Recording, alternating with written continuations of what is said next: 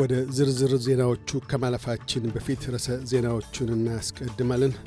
አብን የፌዴራል መንግሥቱ በተለያዩ የወለጋ አካባቢዎች እየተፈጸመ ያለውን ዘርን መሠረት ያደረገ ጭፍጨፋ እንዲያስቆም እጠይቃለሁ አለ። የማሪ ወንዝ እየሞላ በመምጣቱ ሳቢያ ለተወሰኑ የደቡብ አውስትራሊያ ነዋሪዎች የጎርፍ ቅድመ ማስጠንቀቂያ ተሰጠ። የሴኔጋል ቡድን በእንግሊዝ ድል ተነስቶ ከዓለም ዋንጫ በመሰናበቱ ሞሮኮ ብቸኛዋ የጥሎ ማለፍ ተፋላሚ አፍሪካዊት አገር ሆነች። የሚሉት ግንባር ቀደም ርዕሰ ዜናዎቻችን የአማራ ብሔራዊ ንቅናቄ አብን የፌዴራል መንግሥት በኦሮሚያ ክልል የተለያዩ የወለጋ አካባቢዎች የአማራ ተወላጆች ላይ የተፈጸመ ያለውን የዘር ጭፍጨፋ በአፋጣኝ እንዲያስቆም ይጠይቃል ሲል ኅዳር 22 ባወጣው መግለጫ አስታወቀ። ንቅናቄው አያይዞም የኦሮሚያ ክልል መንግሥት በወለጋና ሌሎች አካባቢዎች በንጹሐን አማሮች ላይ እየተፈጸመ ያለውን ጭፍጨፋ፣ ማፈናቀል፣ እገታና ንብረት ዝርፊያ ለማቆም አቅም እንደሌለው በድጋሚ ታይቷል ሲል አመላክቶ ስለሆነም የፌዴራል መንግሥቱ በኦሮሚያ ክልል እየተካሄደ ያለውን የዘር ጭፍጨፋ በአስቸኳይ ጣልቃ ገብቶ ማስቆምና ጥፋተኞች ላይ እርምጃ መውሰድ ይገባዋል በማለት አሳስበዋል። የማሪ ወንዝ እየሞላ መምጣትን ተከትሎ ለተወሰኑ የደቡብ አውስትሬልያ ነዋሪዎች የጎርፍ ማስጠንቀቂያ ተሰጠ። የቅድሚያ ማስጠንቀቂያው የተሰጠው በሪቨርላንድ ቀጠና ለሬንማርክ የገጠር አካባቢ ነዋሪዎች ነው። ይሁንና ከወዲሁ 21 ያህል የከተማይቱ ነዋሪዎች ወደ ሬንማርክ ፓሪንጋ የወረዳ ሆስፒታል ተዛውረዋል። በአካባቢው እየተካሄደ ያለውን የጎርፍ ግደባ እንቅስቃሴዎች በስፍራው ተገኝተው የተመለከቱት ጠቅላይ ሚኒስትር አንቶኒ አልቤኒዚ ለፋይቭ ደብል ኤ ሬዲዮ ሲናገሩ የተወሰኑ መኖሪያ ቤቶች የጎርፍ መጥለቅለቅ ሊገጥማቸው እንደሚችል የተወሰኑ ባለሥልጣናት ግምት ያሳደሩ መሆኑን ጠቁመዋል። የአካባቢውን ነዋሪዎች በጨለማ ውስጥ ብርሃንን የማየት ተስፈኝነት ሲያመላክቱም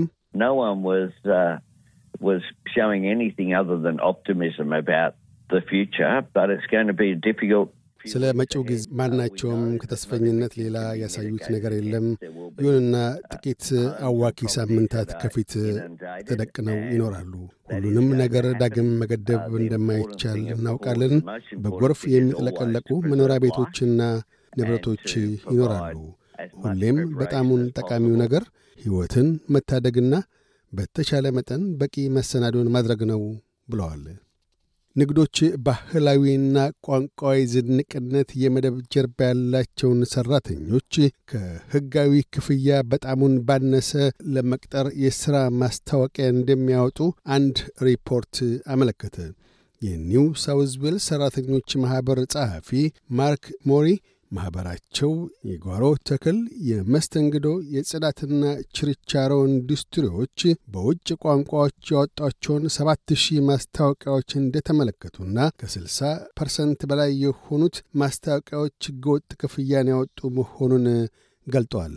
አክለውም እንዲህ ያለው ከሕጋዊ ክፍያ በታች ሠራተኞችን የማሰራትና ጉልበትን መበዝበዝ ለተወሰኑ አሰሪዎች የሕይወት መንገድ ሆኗል ብለዋል።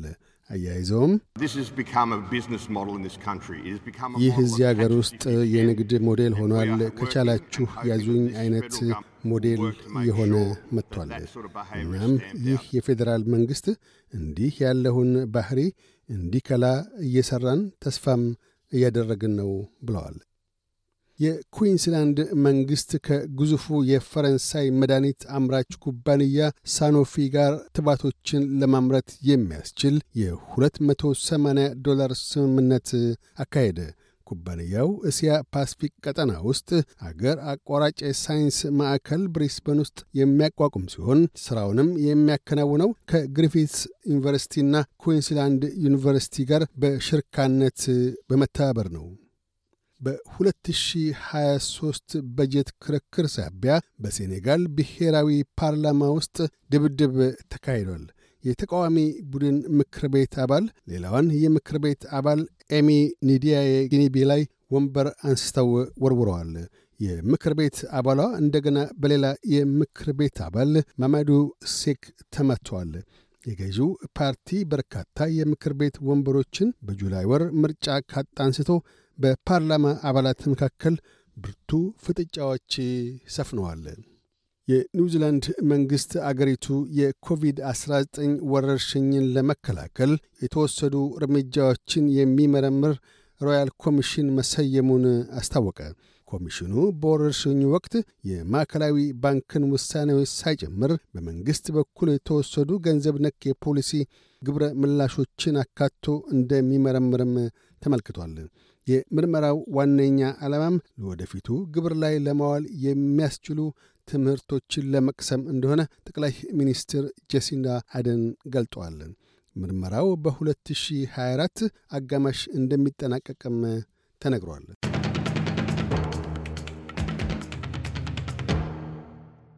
በዚሁ ወደ ውጭ ምንዛሪ ተመን ስናመራ አንድ የአውስትራሊያ ዶላር 64 ዩሮ ሳንቲም ይመነዘራል። አንድ የአውስትራሊያ ዶላር 67 የአሜሪካ ሳንቲም ይሸርፋል። አንድ የአውስትራሊያ ዶላር 36 ኢትዮጵያ ብር ከ04 ሳንቲም ይዘረዝራል። ቀጥለን የነገውን የአውስትሬሊያ ዋና ዋና ከተሞችና የአዲስ አበባን አየር ጠባይ ትንበያ እናሰማለን። ፐርስ ደመናው ይገልጣል። ዝቅተኛ 16፣ ከፍተኛ 29። አደላይድ በከፊል ደመናማ ይሆናል። ዝቅተኛ 11፣ ከፍተኛ 26 ሜልበርን ብራ ይሆናል። ዝቅተኛ 13 ከፍተኛ 21 ሆባርት ደመናማ ይሆናል። ዝቅተኛ 9 ከፍተኛ 16 ካምብራ በከፊል ደመናማ ይሆናል። ዝቅተኛ 10 ከፍተኛ 24 ሲድኒ ሊያከፋ ይችላል። ዝቅተኛ 18 ከፍተኛ 25 ብሪስበን ብራ ይሆናል። ዝቅተኛ 18 ከፍተኛ 35 ዳርዊን ፀሐያማ ሆኖ ይውላል። ዝቅተኛ 27 ከፍተኛ 35 አዲስ አበባ ብራ ይሆናል። ዝቅተኛ 10 ከፍተኛ 24 ዜናውን ከማጠቃላችን በፊት ርዕሰ ዜናዎቹን ደግመን እናሰማለን። አብን የፌዴራል መንግስቱ በተለያዩ የወለጋ አካባቢዎች እየተፈጸመ ያለውን ዘር መሠረት ያደረገ ጭፍጨፋ እንዲያስቆም እጠይቃለሁ አለ። የማሪ ወንዝ እየሞላ በመምጣቱ ሳቢያ ለተወሰኑ የደቡብ አውስትራሊያ ነዋሪዎች ጎርፍ ቅድመ ማስጠንቀቂያ ተሰጠ። የሴኔጋል ቡድን በእንግሊዝ ድል ተነስቶ ከዓለም ዋንጫ በመሰናበቱ ሞሮኮ ብቸኛዋ የጥሎ ማለፍ ተፋላሚ አፍሪካዊት አገር ሆነች። የሚሉት ግንባር ቀደም ርዕሰ ዜናዎቻችን ነበሩ። እያደመጡ የነበረው የኤስቢኤስ አማርኛ ፕሮግራምን ነበር። የፕሮግራሙን ቀጥታ ስርጭት ሰኞና አርብ ምሽቶች ያድምጡ። እንዲሁም ድረገጻችንን በመጎብኘት on demand እና በኤስቢኤስ ሞባይል app ማድመጥ ይችላሉ። ድረገጻችንን ኤስቢኤስ dot com dot au አምሃሪክን ይጎብኙ።